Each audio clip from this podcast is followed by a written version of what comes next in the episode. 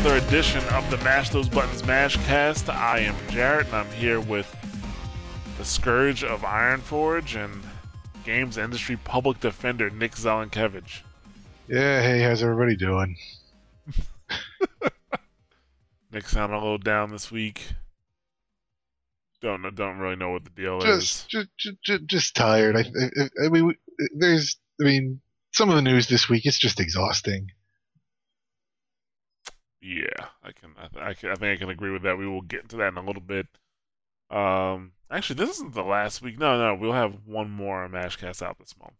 Yeah. Actually, maybe, maybe not. We got to talk about that. Actually, What? oh, oh no, no, no, we will, we will. Okay. Yeah, we should have one this Thursday. Yeah, this Thursday. False alarm, folks. False alarm. Yeah. Yeah. So, yeah, but this is Mashcast number one thirty-seven, and uh, let's get into our news bites. Not very many news bites, uh, but uh, let's get started with AMD. AMD is set to cut more than seven hundred jobs this year, uh, and it you know due to uh, well, they didn't come out right out and say it was due to PC sales, but it's it is uh, speculated that it's due to low PC sales, which I can uh, I can understand where that's coming from. Uh, mainly because their PC stuff, Nvidia has really been beating the shit out of them when it has been coming to uh, to not I'm not gonna say sales, but when you know just their their PC offerings. Like Nvidia has definitely been focusing on PC, where I think AMD has been happy with the fact that they're in all of the consoles. They're in the Wii U, they're in the PS4, they're also in the uh, Xbox One, and uh, it it really does feel like their their their PC, like you know, their graphics cards and you know things of that nature, uh, have not been up to snuff. Uh, I mean, should I use eight, two eight AMD cards now or ATI cards now, and I will not be buying more ATI cards after this. I will be going back to Nvidia because of just some of the stupid problems I've had with with the with these ATI cards. Like I have to use a third party uh, program called Radeon Pro, so all of my games work properly. It's really it's it's yeah, it's not good. Not to mention flash freezing and shit like that. Yeah, I'm not very happy with it. Didn't Nvidia have a program, and I forget if it was something where they were they were paying the developers um, to sort of maximize the uh, like their their uh, their code for the Nvidia drivers. That there was speculation that they were doing that. Uh, actually, AMD was the one that was uh, you know leading that charge, saying that you know you don't have to do that when it comes to AMD, but you know yeah the way the Nvidia like I forget what it's called something works like like GearWorks or Game. I think it's GearWorks. GearWorks. I think GearWorks sounds right. Yeah, the the way the NVIDIA uh, framework works is that it it you know while it optimizes for NVIDIA, it will actually uh, decrease performance. Oh, it might be GameWorks. Uh, GameWorks, yeah. Yeah. And so that's what AMD was saying. But the AMD uh, is uh, they're lowering their forecast, and they are getting rid of some jobs. So that that's not necessarily a good thing. But it's not like they're gonna go belly up because, like I said, they are in all three consoles. But then again, the reason they were chosen for those consoles because they were gonna give they were making some very low, not low quality but low priced parts for those consoles. That's why everybody went with them because you know Nvidia, Nvidia is like Intel in that aspect. Like you don't put Intel chipsets in a console because it's expensive, you know, compared to going with AMD chipsets. So Well, isn't isn't part of this too then like sort of like the sign of like the death of consoles as far as the the next generation that AMD is in all the consoles and they can't even survive with that. Well, uh, I wouldn't say that they're not surviving, but they just have to adjust. You know, like maybe they can't eat steak every day. Now they got to eat spam. Steak is so good. yeah, but yeah, that's the thing. Like they're they uh they're having a hard time staying competitive. Uh, you know, with not just Nvidia, but also with uh you know Intel. Intel has ninety four percent of the PC processor market. Ninety four percent. That's that's really really high, and the fact that Nvidia is you know kind of kicking them around, also not helping. So yeah, But that's happening. Oh, what else happening? Oh yeah, something uh, weird uh, that I really didn't expect to see. But apparently, uh, a company, or not necessarily a company, I shouldn't say that, interns from an ad company are crowdfunding a campaign to demand Half Life 3. That's what they want to do. They want to have this indie, uh, they, they have this Indiegogo campaign so they can engulf Valve employees' lives to show them that gamers really want Half Life 3. And to that, I say they know that gamers want Half Life 3. they already know that they the gamers want Half Life 3. It's Half Life 3 is not. It's not like Half Life 3 hasn't come out because Valve is just like, well, I don't know if it's worth the money. Of course, it's worth the money to them. But uh, you know what they want to do is some pretty trivial stuff. They want to, uh, you know, uh, buy Google AdWords.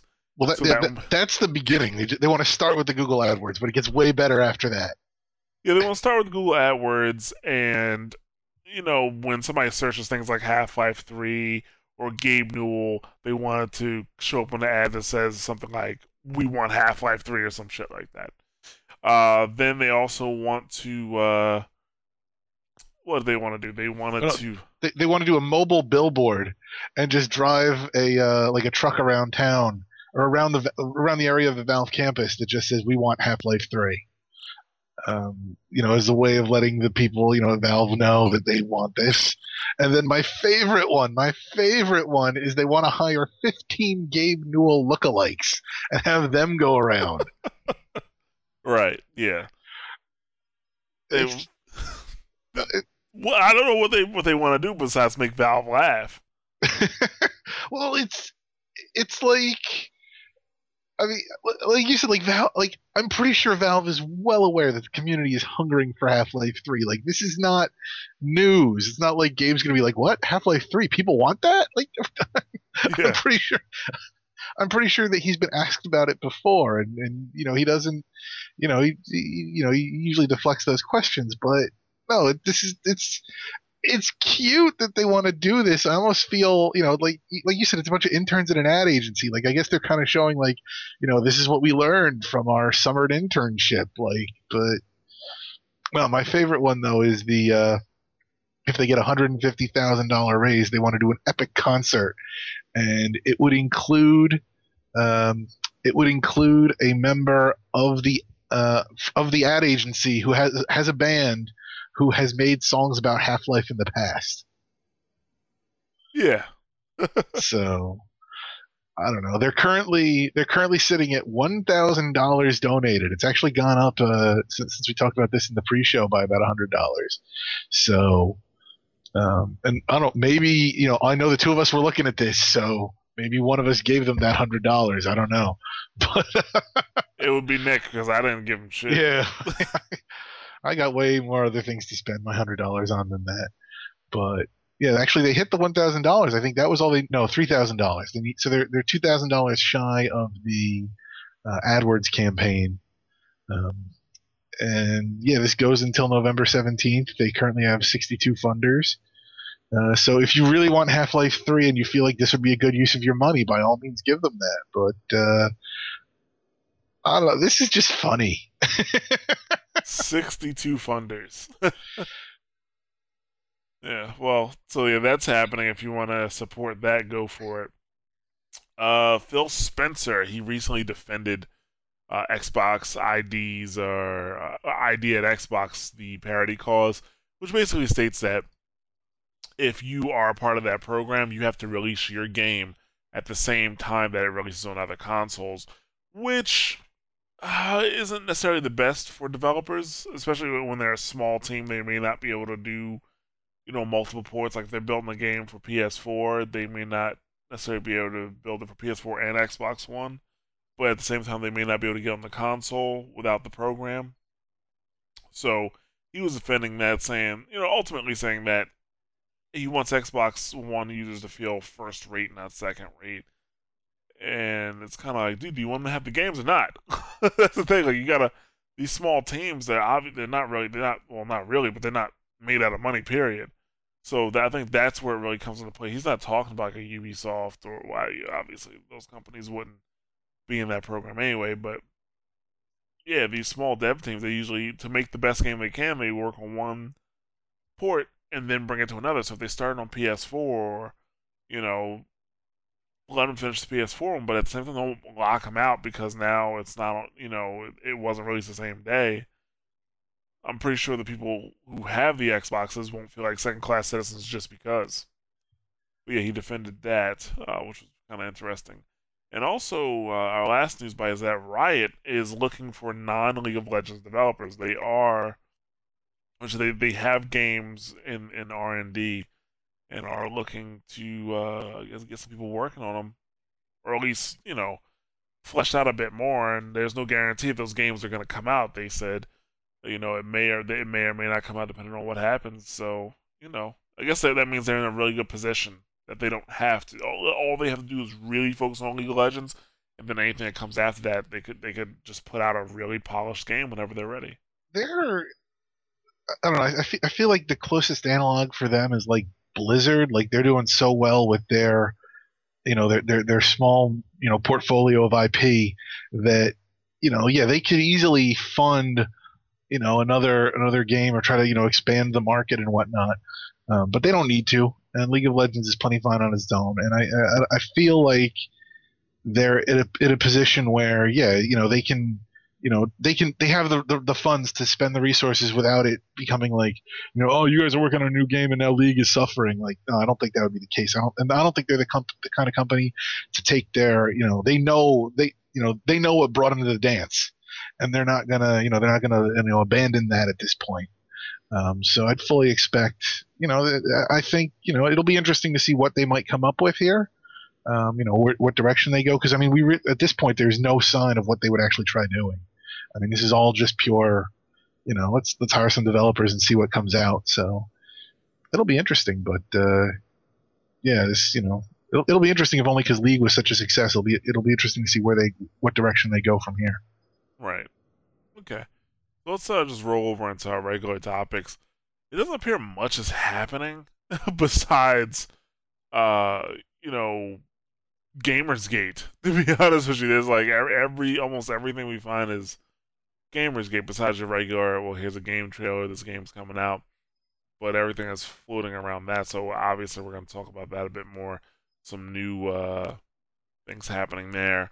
Uh, there was also an article talking about the death of reviews on games industry. We're going to talk a little bit about, but we're going to start with a game that uh, is probably it is the it is the sum of things that all people who don't play games fear about video games. That's what it is. Yes. It is it is the sum of these things. It is a game coming out called Hatred. It's an isometric shooter where you literally like the goal of the game is to go out and commit mass shootings. That's what you do. Uh, your character he hates humanity. Actually, there's is there a quote? I think on one of these links I have there's a quote from like the actual video. It was basically I, I, I hate everybody. It's time for them all to die. yeah, well, it was very specific though. Here we go. Yeah, I, I found it. It's it says my name is not important. What is important is what I'm going to do. I'm just I just fucking hate this world and the human worms feasting on its corpus. Or I'm pretty sure I'm gonna say corpse. Uh, my whole life is just cold, bitter hatred, and I'm all, and I've always wanted to die violently. This is the time of vengeance, and no life is worth saving. I will put in my put in the grave as many as I can. It's time for me to kill, and it's time for me to die. My genocide crusade begins here. And then it's a video of uh yeah, dude just running around shooting people. That's what it is. It's almost like that Postal video game. Yeah, but Postal even still had like a tongue in cheek nature to it. Right. Like this is just th- this really feels like like a 15 year old made this. like you know just somebody like you know they just get shit on at school all day and they just come home and they sit in their room with the curtains pulled like listening to like you know like like metal music and and, and you know just just hating you know hating everybody and you know like this is kind of the outlet that they want to take and like I kind of want to just hug the people that made this game and be like, it gets better. like,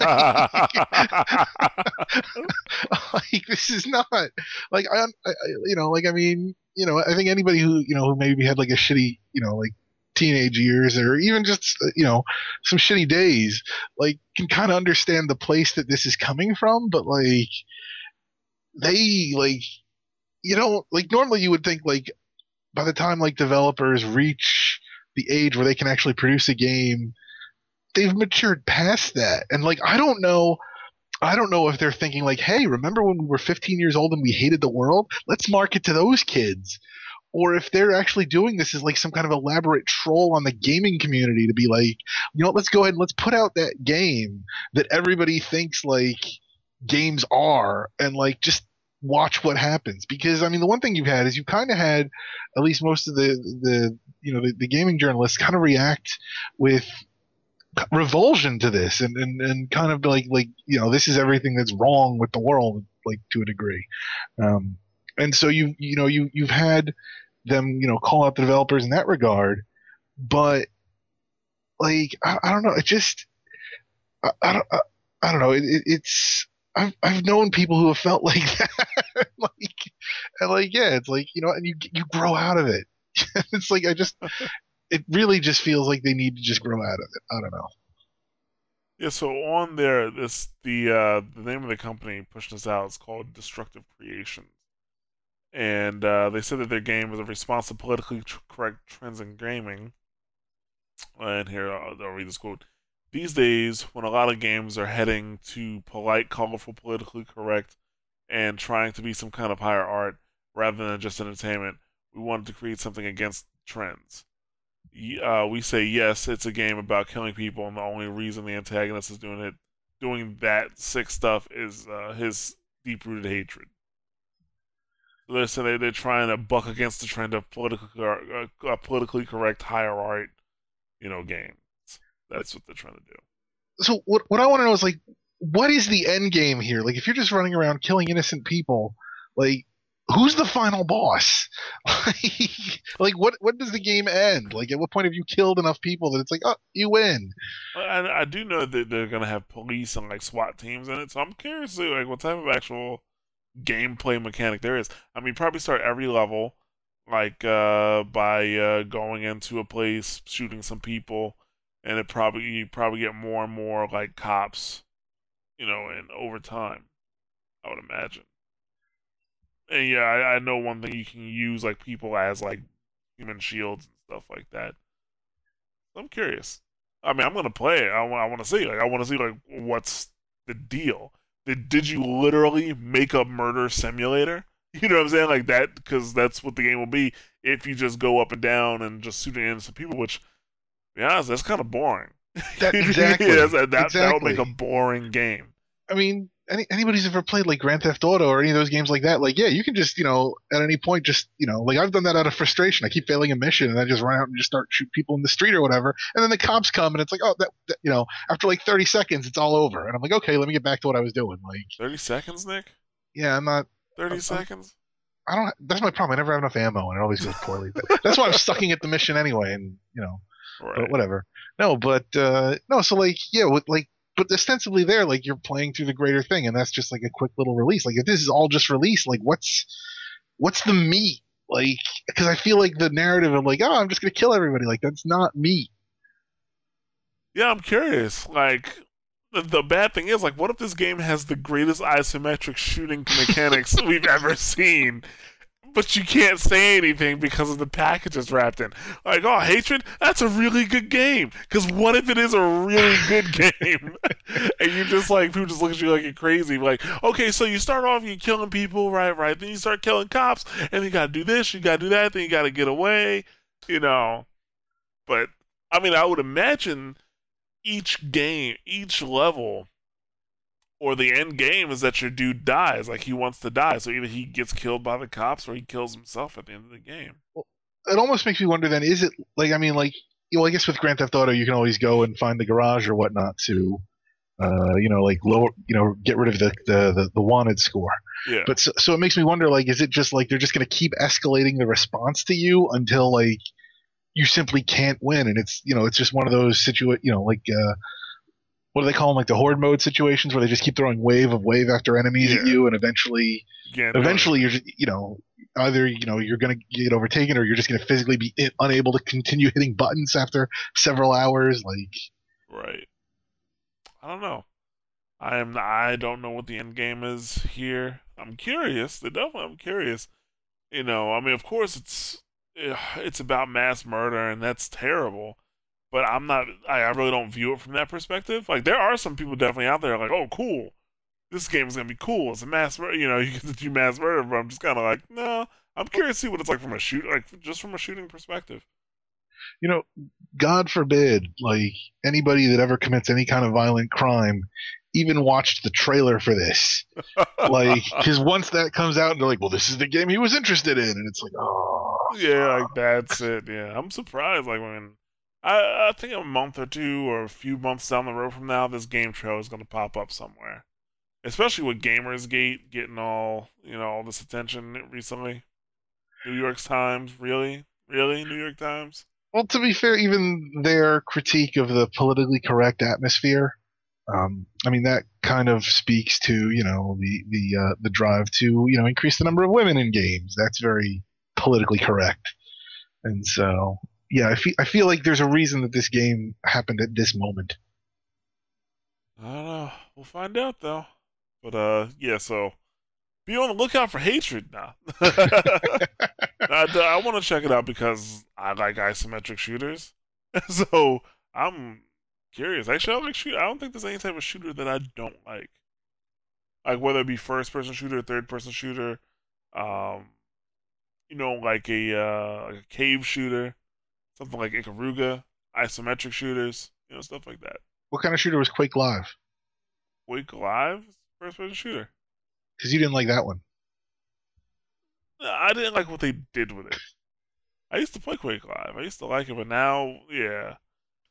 And don't get me wrong. I mean, like, I don't want to talk about it, Nick. We already talked about it.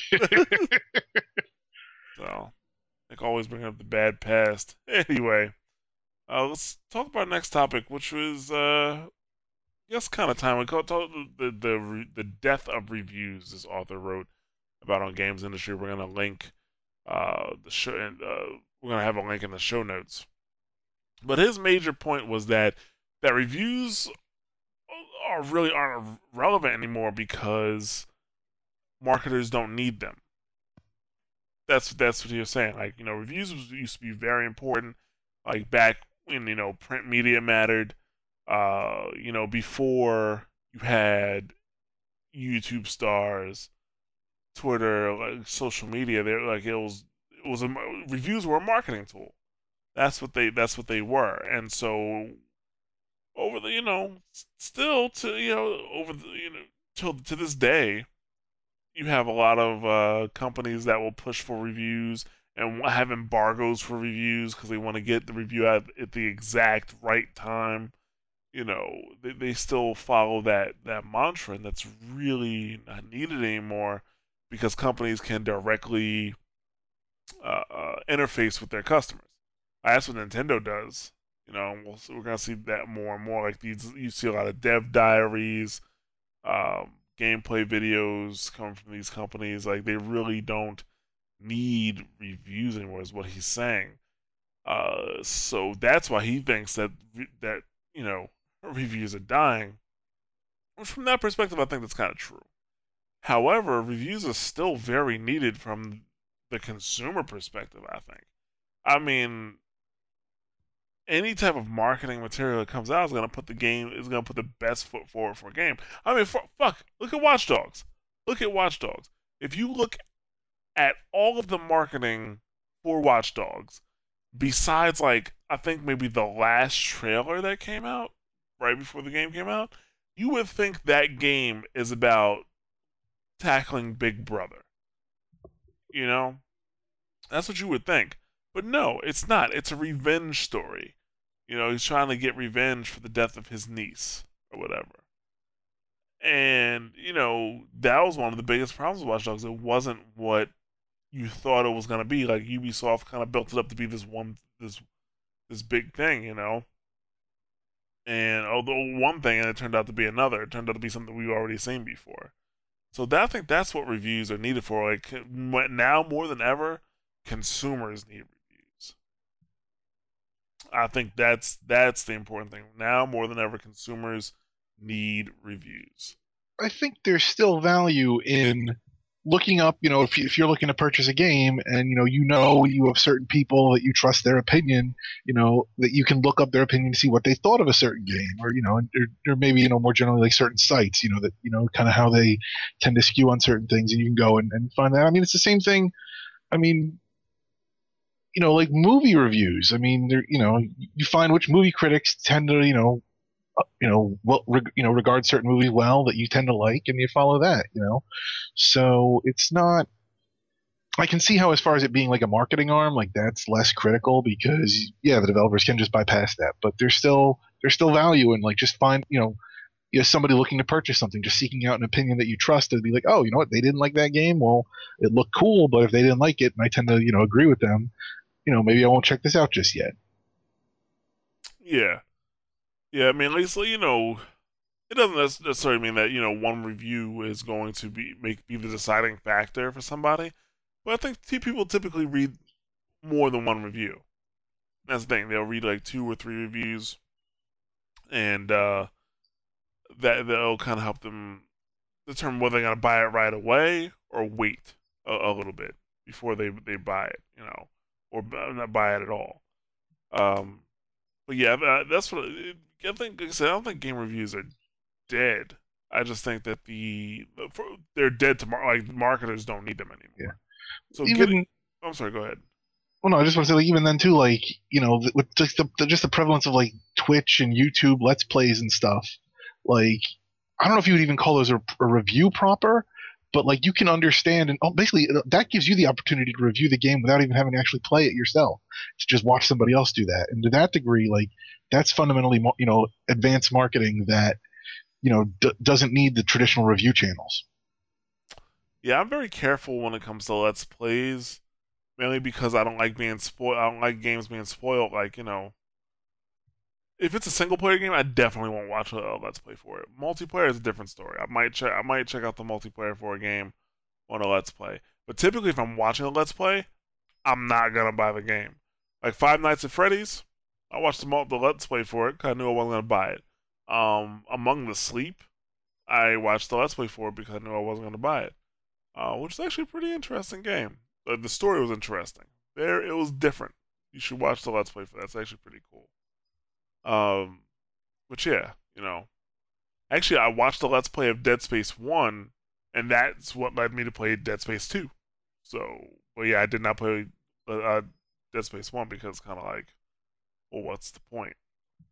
Because unfortunately, it's not like it's not like uh, the older games where the game was in the challenge. Now the big thing with games is getting through the story and having fun getting through the story. But if I already know the story, then I'm not gonna go plop down sixty dollars and play the game. Like I can watch a Let's Play of Ikaruga and then go buy Ikaruga, you know, and actually play it myself. But I can't do that with Assassin's Creed or you know something like that. Which I have two Assassin's Creeds to buy this year. Now that I think about it, fucking Ubisoft.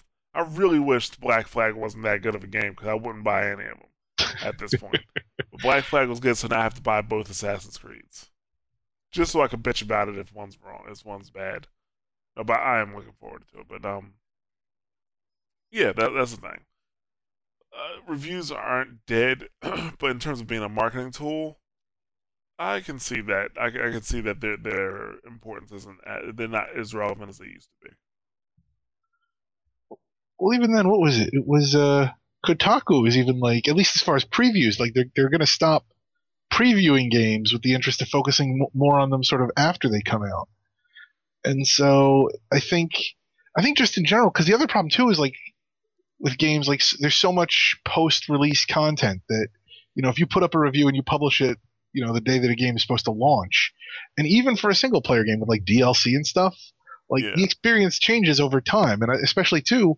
I mean, you know, this isn't the glory days of the Nintendo anymore, where you know a console game comes out and that's it. Yeah. Like you know, games get patched all the time, and you know, even even for a game with no DLC, that's just you know a single player. Exp- you know that that can still change. So, you know, it's almost like at some point, like even the reviews themselves have an expiration date. yeah. I mean, got you know, so it's I mean, t- so to that degree, you know, just just, just the industry itself is, is kind of negated the the ability to, for reviews to at least serve any long term purpose. And so, I mean, at that point, you're at that point especially because you figure nobody's going back and saying like, okay, let's review, you know, you know, let, let's review a game like two years after release to see where it is. Like, you know, at that point, you're really going to be relying on the community to see like what what are people saying about this? Are people playing it?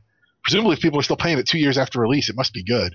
But Yeah, yeah, I know, like, I think you know nixing previews wasn't that great of an idea because I mean for ma- for major games like from major publishers, sure, you know, because they have, there's a lot of post game content and changing things like Destiny, but for a lot of indie games, which I mean that's a good chunk of the industry now, a lot of indie games, previews are still very relevant.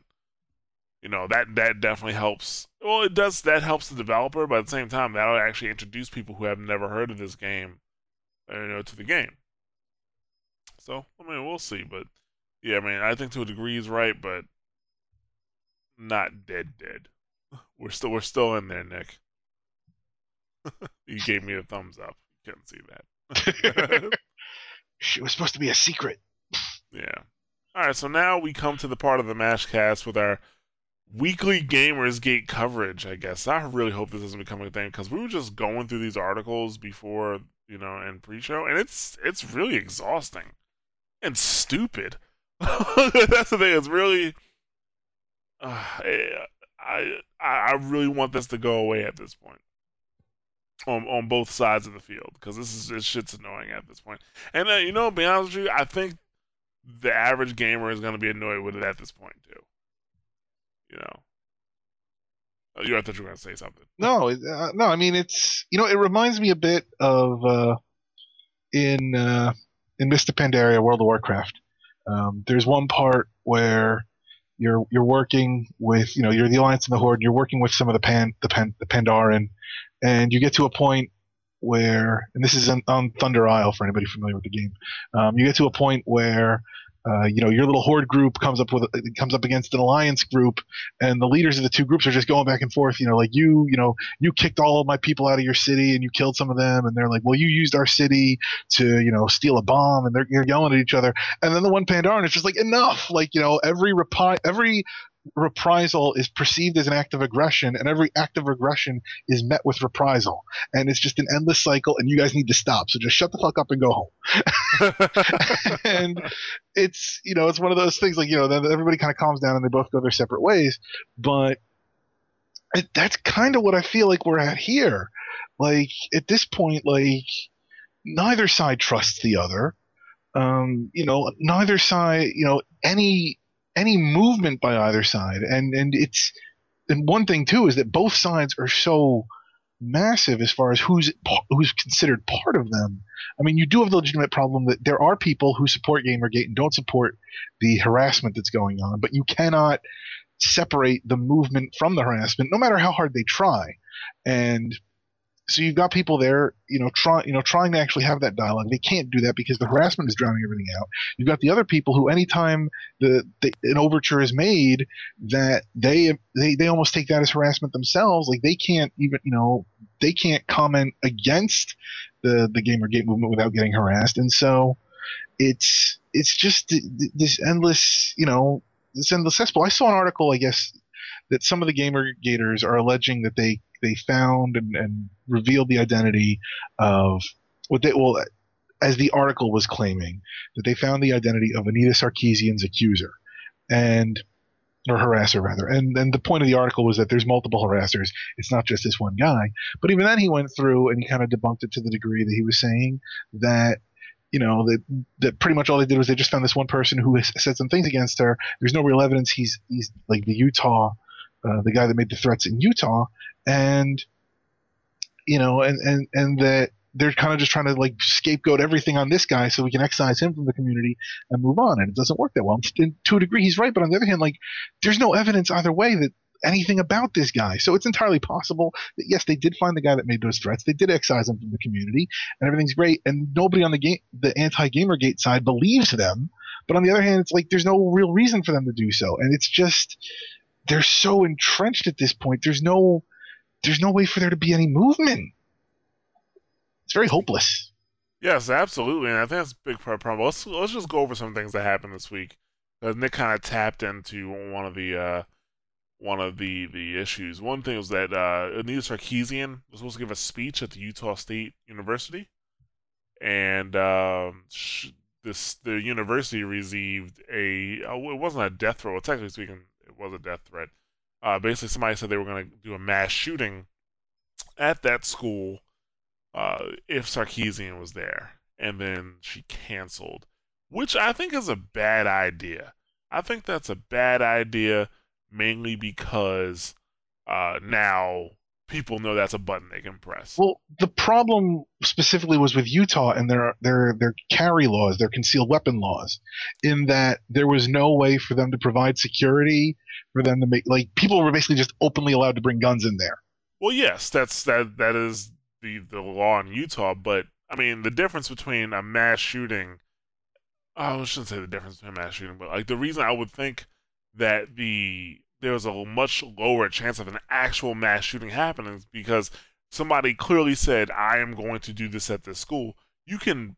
That is more than enough cause for local, state, and police to be there. They would have been, huh? they would have been there, but the point is, they're like if somebody's like, "I'm going to do this," that person is still walking in armed and not being checked for that. And so Anita did not feel safe in that environment, and that's why she pulled out.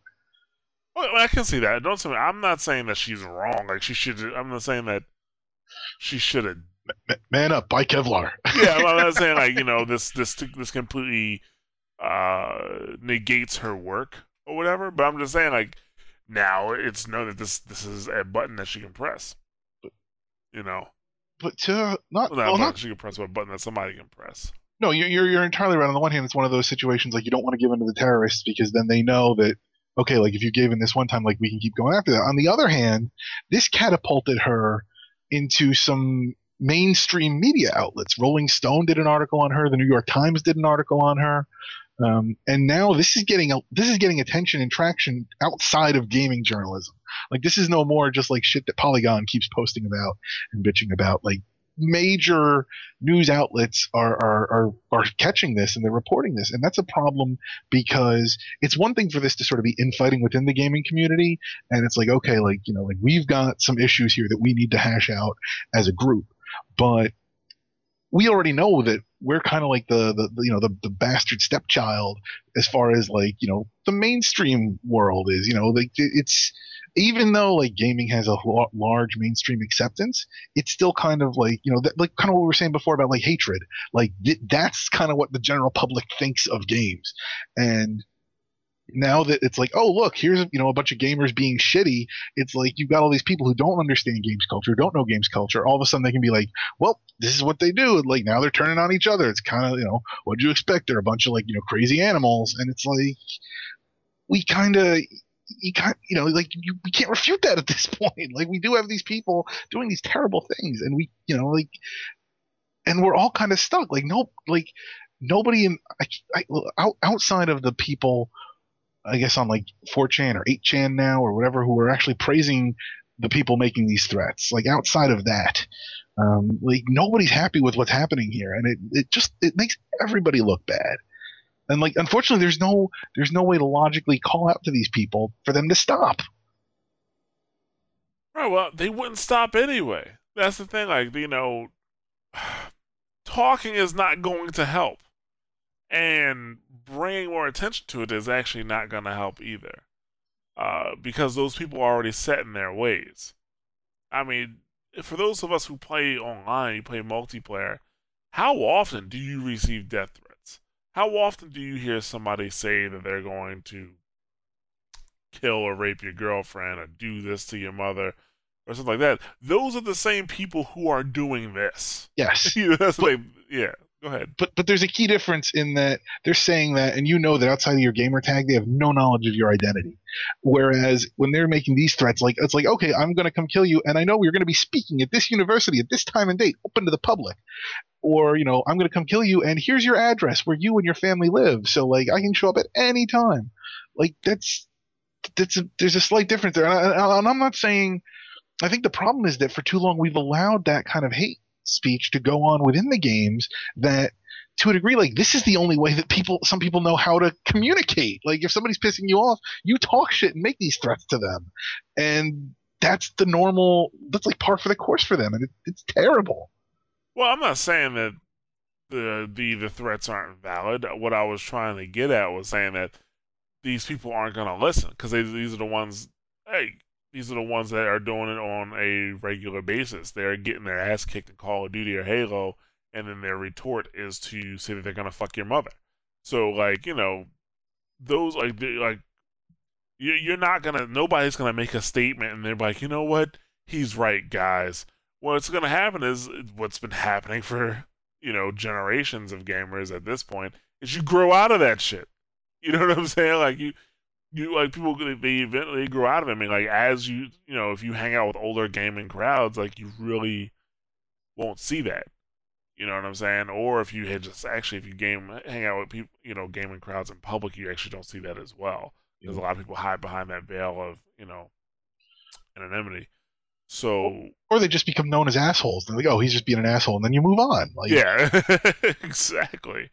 So, but yeah, but that, that, I guess that, that was my point. That this one giving giving in and and canceling uh, the speech is now going to.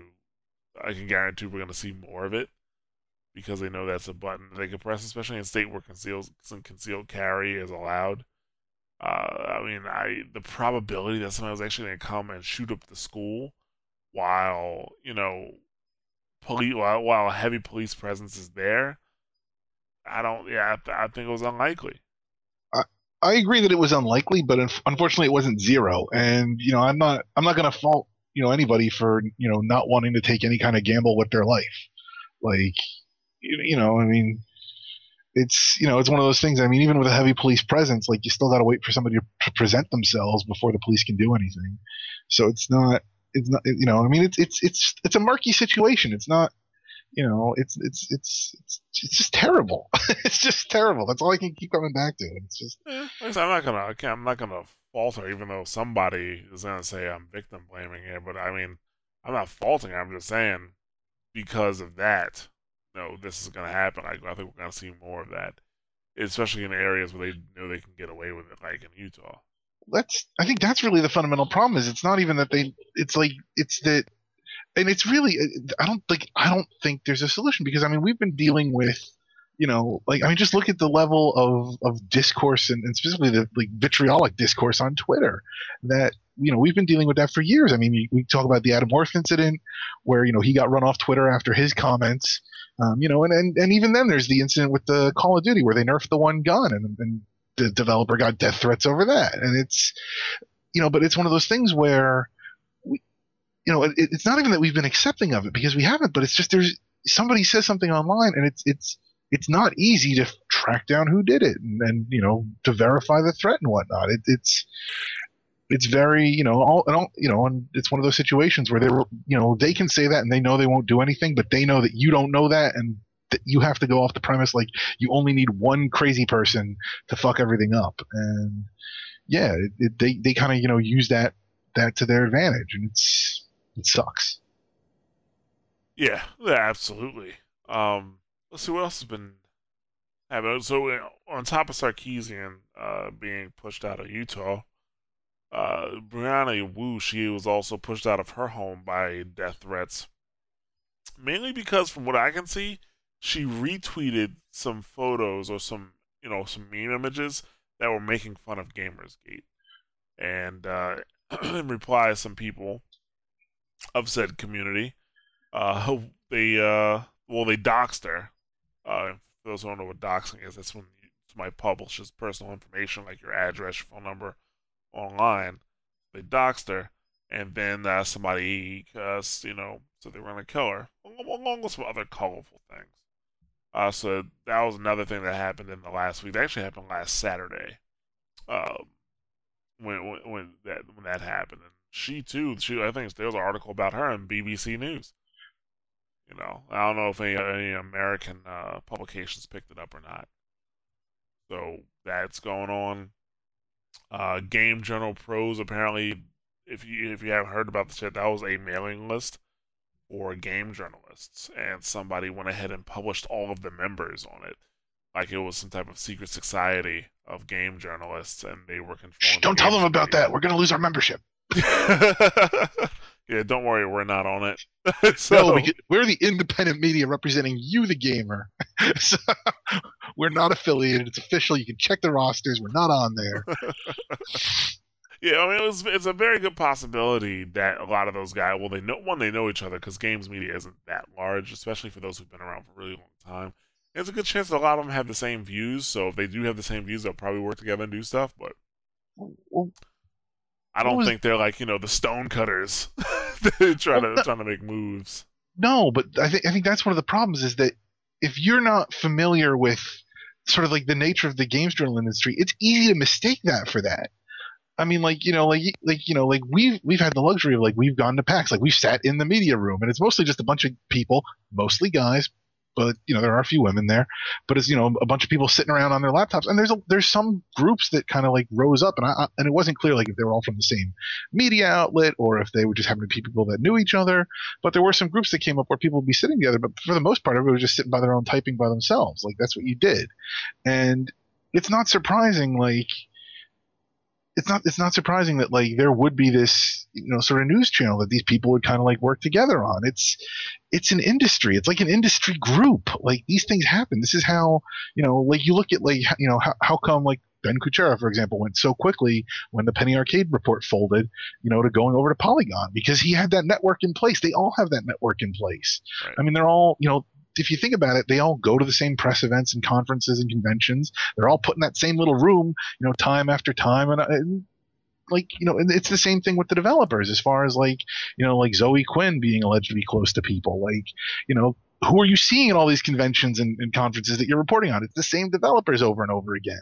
Like so, you know, it's not like, you know, it's not like I mean, Games Journal, it's not a nine to five job. It's not, you know, it's not like you get up in the morning, you go to your little, you know, like office where you sit at your cubicle and you type all day, and then you go home. Like you're going to these events, you're you're talking to people on the phone, you're making contacts and and and dealing with them in that regard, and you know, friendships are going to form. It's not, you know, it's not the kind of situation where it's like at the, you know, five o'clock hits and you take your game journalist hat off and up now, I, oh, you know, I'm going home. I'm not going to talk to you anymore. Like, you know, hell, even then at a nine to five job, you still go out and drink beers with your friend, you know, your coworkers after work, because you know you're people. You got to blow off steam, and you talk about, you know, you talk shop, and they do the same thing, and that happens. And so it's not.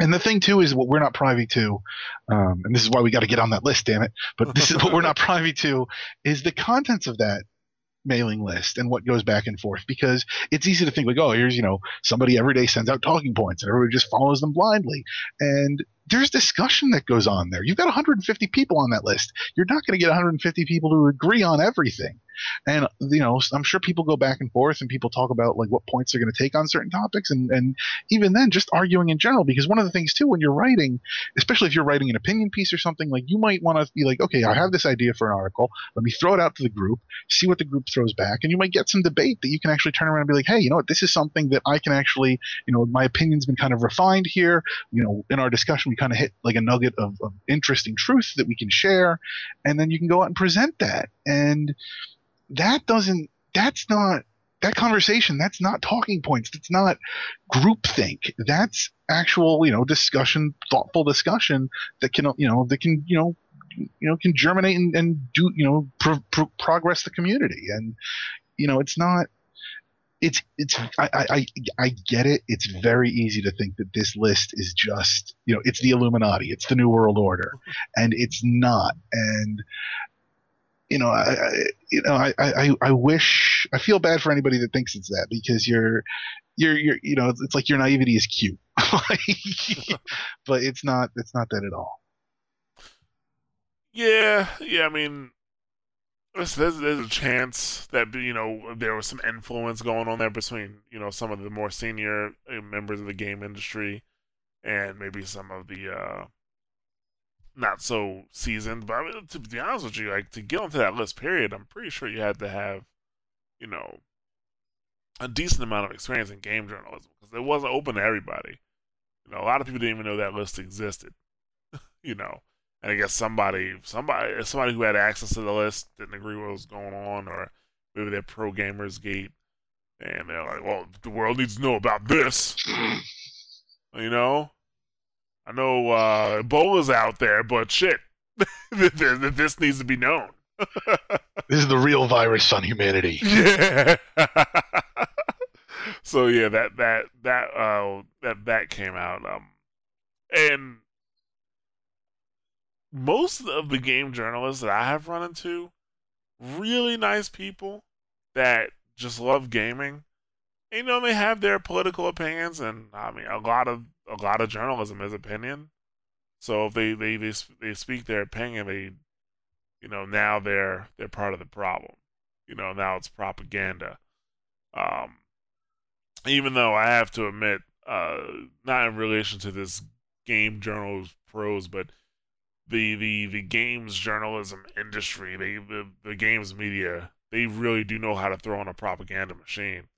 like you know, when it when it all comes together, like that whole the game gamers are dead. Uh, you know, I wouldn't say it was a slew of articles, but it was more than one.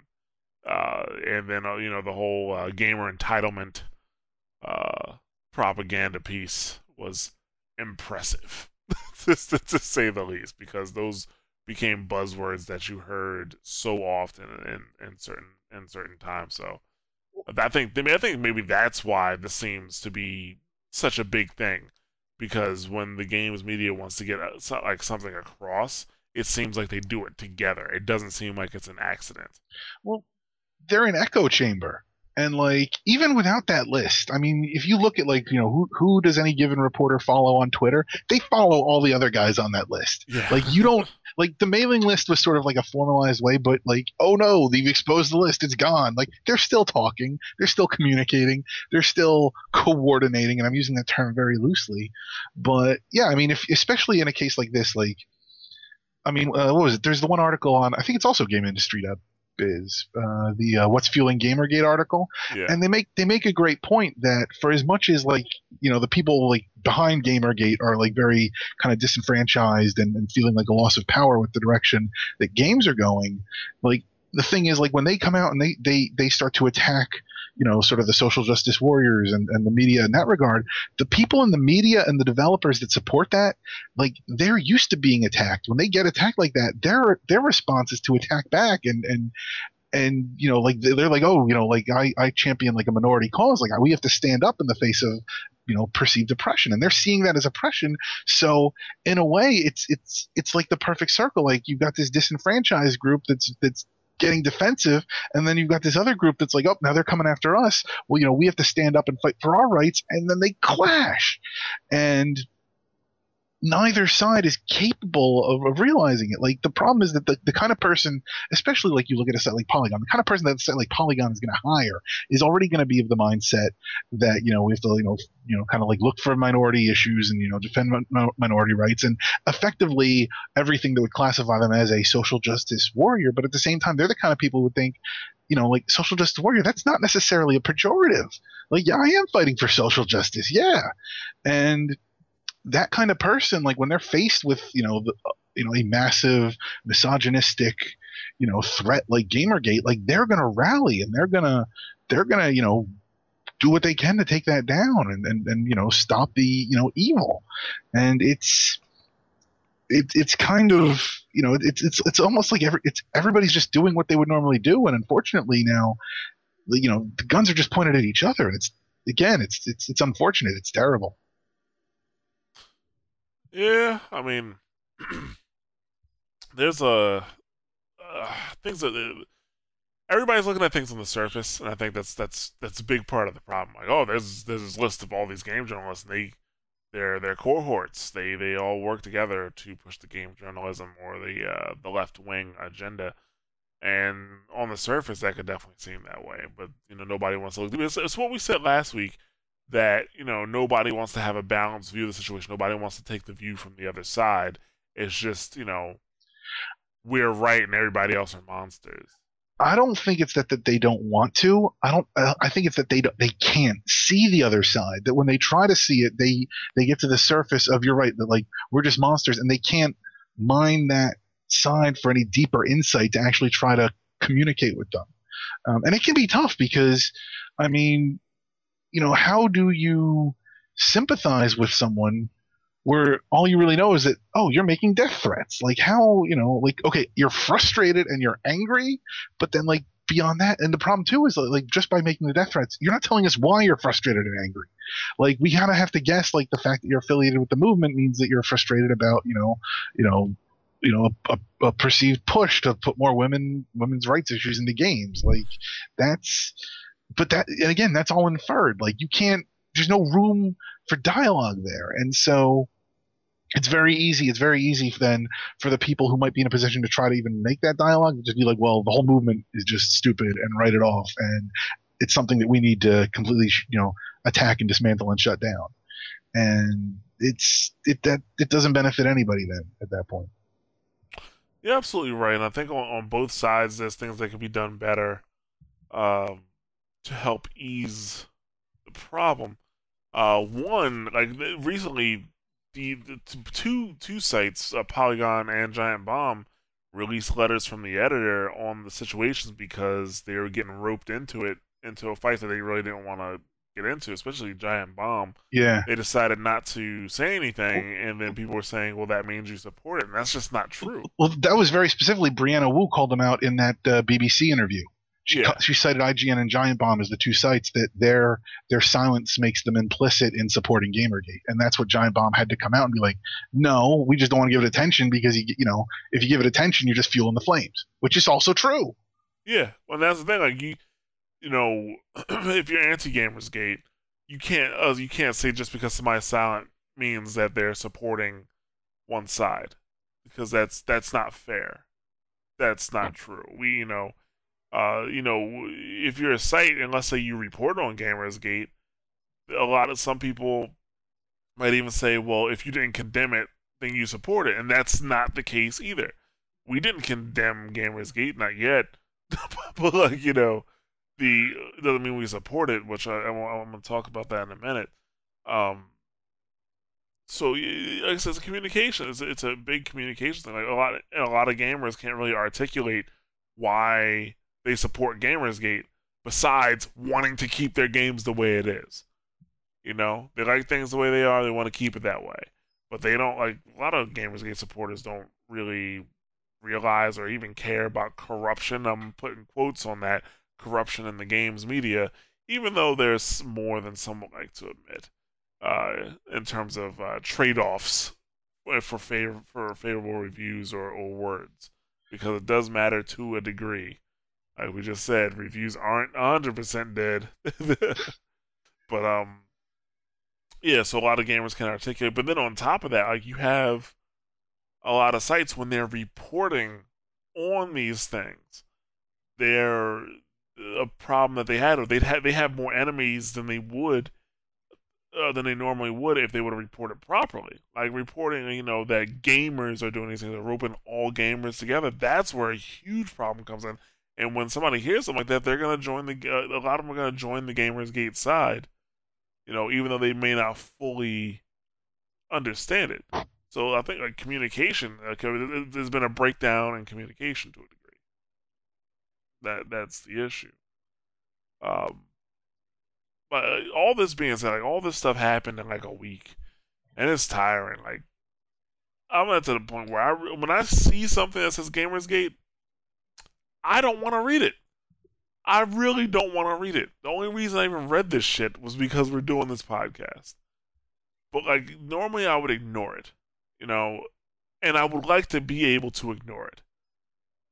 to those who, my message for those who support Gamersgate, but if you support Gamersgate and you really truly don't have a problem with women in gaming, if you really truly care about the uh, you know uh, the the integrity of games journalism and you know things like that and and having a balanced stance drop gamersgate because that mission is failed. That mission is over.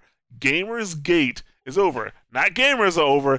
Gamersgate is done okay? And you can't bring it back. If you spend time trying to get, bring it back and bring and give it a good name not gonna happen it's not gonna happen like it, it's at this point uh, the media, you know, I was I, I want to say the media has done a good job of making Gamersgate seem like a anti woman, anti an anti female uh, movement. To I everybody, say, huh? I wouldn't say it's just the media. There's plenty of people who have used that tag to. Yes. yeah, yeah it, right. I mean, it, it's you know both sides are guilty in that regard. well, that's what I was gonna get to. Like yeah. the people, like the even there's probably a minority of people who actually hate women, and maybe there's a people there are people who think that's what Gamers Gamersgate is actually about, and that's why they support it. But those people have ruined any chance of the Gamersgate movement being taken as anything besides being a misogynist or anti-female. There's no chance of that coming back. If you, like I say, if you don't hate women, and what you care about is journalistic integrity and making sure games journalism isn't corrupt and you know i guess just making game making sure gaming is fun for everybody you got to drop out of gamersgate. You got you got to start a different movement. Gamersgate is over. It's finished. Done. You also needed a leader that's the thing like you need a voice like, the thing, like you need you can't like the, the big one of the biggest problems with gamersgate is there was no official no official voice, whether it's a person or a group or organization. There was no official voice of Gamersgate. So any anybody could spew anything out of Gamersgate, slap that tag on it, and now it counts as Gamersgate. And that bit you in the ass. That really did bite you in the ass, you know. Like, and that that's the thing. Like, that's like I, I said last week. I don't support Gamersgate because when I see Gamersgate, I see this this crazy shit. I see people threatening you know, people over video games. That's what I see. That's what I really see. And at the day, I love video games. I'm playing video games for 30 years. Okay? I fucking love video games. I spend tons of money on video games. It's ridiculous. It really is. and I and and and that is what I see. That you're threatening people's lives over video games. It's still video games, people it's still video games. Something that's supposed to be fun or at least entertaining, challenging. Uh, but when if you if video games are that if video games are your life to the point where you can threaten another human being's life over them having a difference in opinion, that's a problem. You know, there's so and if you I mean if you do have a difference opinion with with uh, Sarkeesian like me, like I do, I'm not a fan of hers and I've voiced my opinion on why I am not a fan of hers and why I think she's wrong about certain things.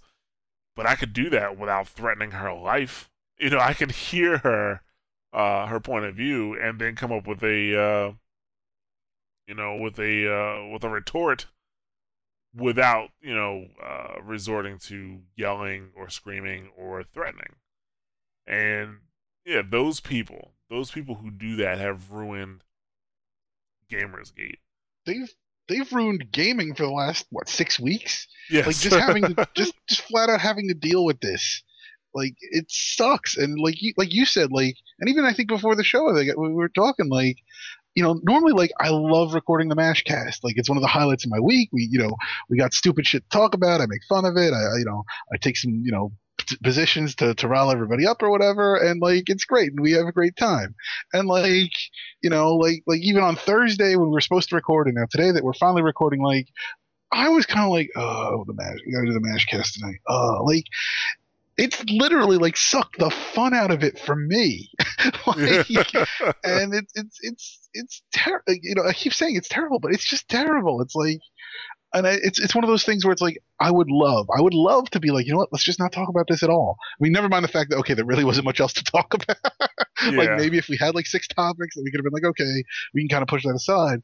But even then, like, no, this is something that we do need to talk about, and and I mean, you, you know, it, it is news, and I, I- do think there is value in mentioning it, and especially in condemning the, the, the parts that need to be condemned. Um, I mean, that's sort of one of the, the fun the fun things that, that you know I've, I've liked in all the different letters from different editors and all the you know anytime like a, any group you know talks about Gamergate, whatever side they're actually on, they all mention like nobody should be making death threats. Why do I even have to point this out? Like that should be obvious. like you know like like there, like there are certain like unwritten rules of just like just like general debate that like you know you don't see you know you don't watch a presidential debate and then see like you you know like the democrat yelling at the republican like i'm gonna kill you and your family like that's not how this works and we Right. don't you know and we don't need you know it's like we shouldn't need to point that out every step of the way but that's one of those things like you know it, it's almost like a, a mandatory disclaimer like before you can actually get into what you actually want to say you have to make the point like death threats are terrible nobody should be making them and then there's always the follow-up i don't know why you even have to say that but you do. And yeah and, and so it's yeah like it, it it's I just I don't know. It, it's just it's exhausting. Like that's kind of the theme we've been hitting like all episode. This is terrible and exhausting, and it's not fun at all. And I will, I wish we didn't have to talk about this. Not because like you know, like I'm not saying like next time we may or we may or may not cover anything. Like I don't know what you know what we're going to talk about next Thursday, but like I hope there's nothing more. I hope like everybody just plays their games and has fun, and there's no death threats, no articles, no nothing between now and Thursday. So we can just sit down on Thursday night to record and have a just nice, good conversation about whatever stupid thing Microsoft has done this week, whatever awesome thing Sony has done, and why the PC is so much better than everything else that's out there, and and, and life will be good. Amen, Nick. Amen. I couldn't have said it better myself.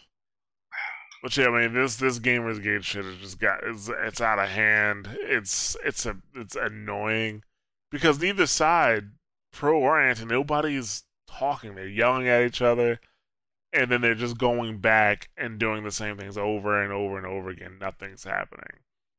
Uh, in order to actually change things, like you know, if you you know to, to make things better, like these these things aren't loud. You know, these these things happen quietly over time. To be honest with you, you know, changes in mentality and, and things like that. So, uh, we talked about. I, I really don't want to go into that again because we talked about that last week. If you want to hear about that, we did like what forty minutes on this shit last week. Easily, easily. Forty fucking minutes. and Like, that still doesn't count. The original was like hour plus podcast that was lost we talked about this when all that shit broke. Yes, So- that is that is very true. We did like an hour podcast when this all this shit started happening, and then I had uh, hardware failure. Yeah. and lost it. S- Stupid both from Gaming Ogre. yes, yes, dude, it, was terrible. So we're done for the night. I kind of would, I, I kind of want to be done with Gamers Gate altogether at this point. It's just annoying. Um, our stance on Gamers Gate is it's done. It's over. It failed. like let it go, and you can start a movement that's better organized, and you can try to filter out these assholes who are ruining your message. You got to separate the guys who really do truly hate women because they're out there. You do have guys that are mad because women are coming in and to them trying to change the games that they love and you know, I guess totally take away what they want versus uh, you know, somebody who's more balanced and thinking that games may you know, games evolve over time. You know, which which they do. They they've always done that. So I I I, I really don't want to talk about it anymore. My throat is starting to hurt. like I want to end this podcast because I'm so done with Gamers Gate. Um, and hopefully we don't have to. Nothing happens. We don't have to bring it back up on uh on Thursday or Friday when you guys hear this. Let's talk about new releases. What's coming out, huh? Uh, isn't Assassin's Creed coming out soon? Uh, Isn't that the end of the month, maybe? Today's, today's the uh, 19th or 20th. What's coming out, huh? Um, The Legend of Korra? no. No. This is Dreamfall Chapters coming out October 21st. That game always intrigued me, Dreamfall, because of how it looked. But then I never got into it. I don't think. Isn't it like a point and click game? I'm not familiar with it, so I have no idea. Dreamfall, like the longest journey? No, you never saw it before? No. Dude, yeah, you see that shit all the time. B- Blizzard didn't make it, so, so I'm out of my league. Oh, okay, gotcha. Let's see, it was definitely coming out. Um, Bayonetta 2 on the 24th. Bayonetta 2 on the 24th. Oh, also, uh, Sid Meier's uh, Civilization Beyond Earth. On, Oh, yeah. 24th. It's both on a Friday. That's interesting. Hmm. Uh, Lords of the Fallen on the 28th. Sunset Overdrive on the 28th. Sing Star on the 28th. Boo. Yeah, then you got Call of Duty. And then I guess nothing really matters after that. Where's the Sat? Okay, Assassin's Creed Unity, November 11th. Ooh, the Swapper is coming out for Wii U on November 6th. Yeah, I have it for fucking uh, PC. I never finished it. Really? Yeah. Huh. I never finished. Oh, Assassin's Creed Unity and Rogue, both coming out November 11th. That's gonna be rough. I'm getting both of them. That's going to be, yeah, that's going to be a good week. Yeah. So there's a new Sonic game, Sonic Boom: Rise of Lyric. Is that a rhythm game? Uh, I don't know. There's also a Sonic Boom Shattered Crystal. Three-dimensional action platformer with. A, oh, really? It's, it's an actual game, like Huh. like a platformer. Huh. You know, like people they you know uh, they kind of shit on the Sonic games, but the last one I played was Sonic Colors, and it was pretty good. And that was for that was a Wii game. You know, that was a Wii game. Oh, this is that new Sonic with the with the newly designed.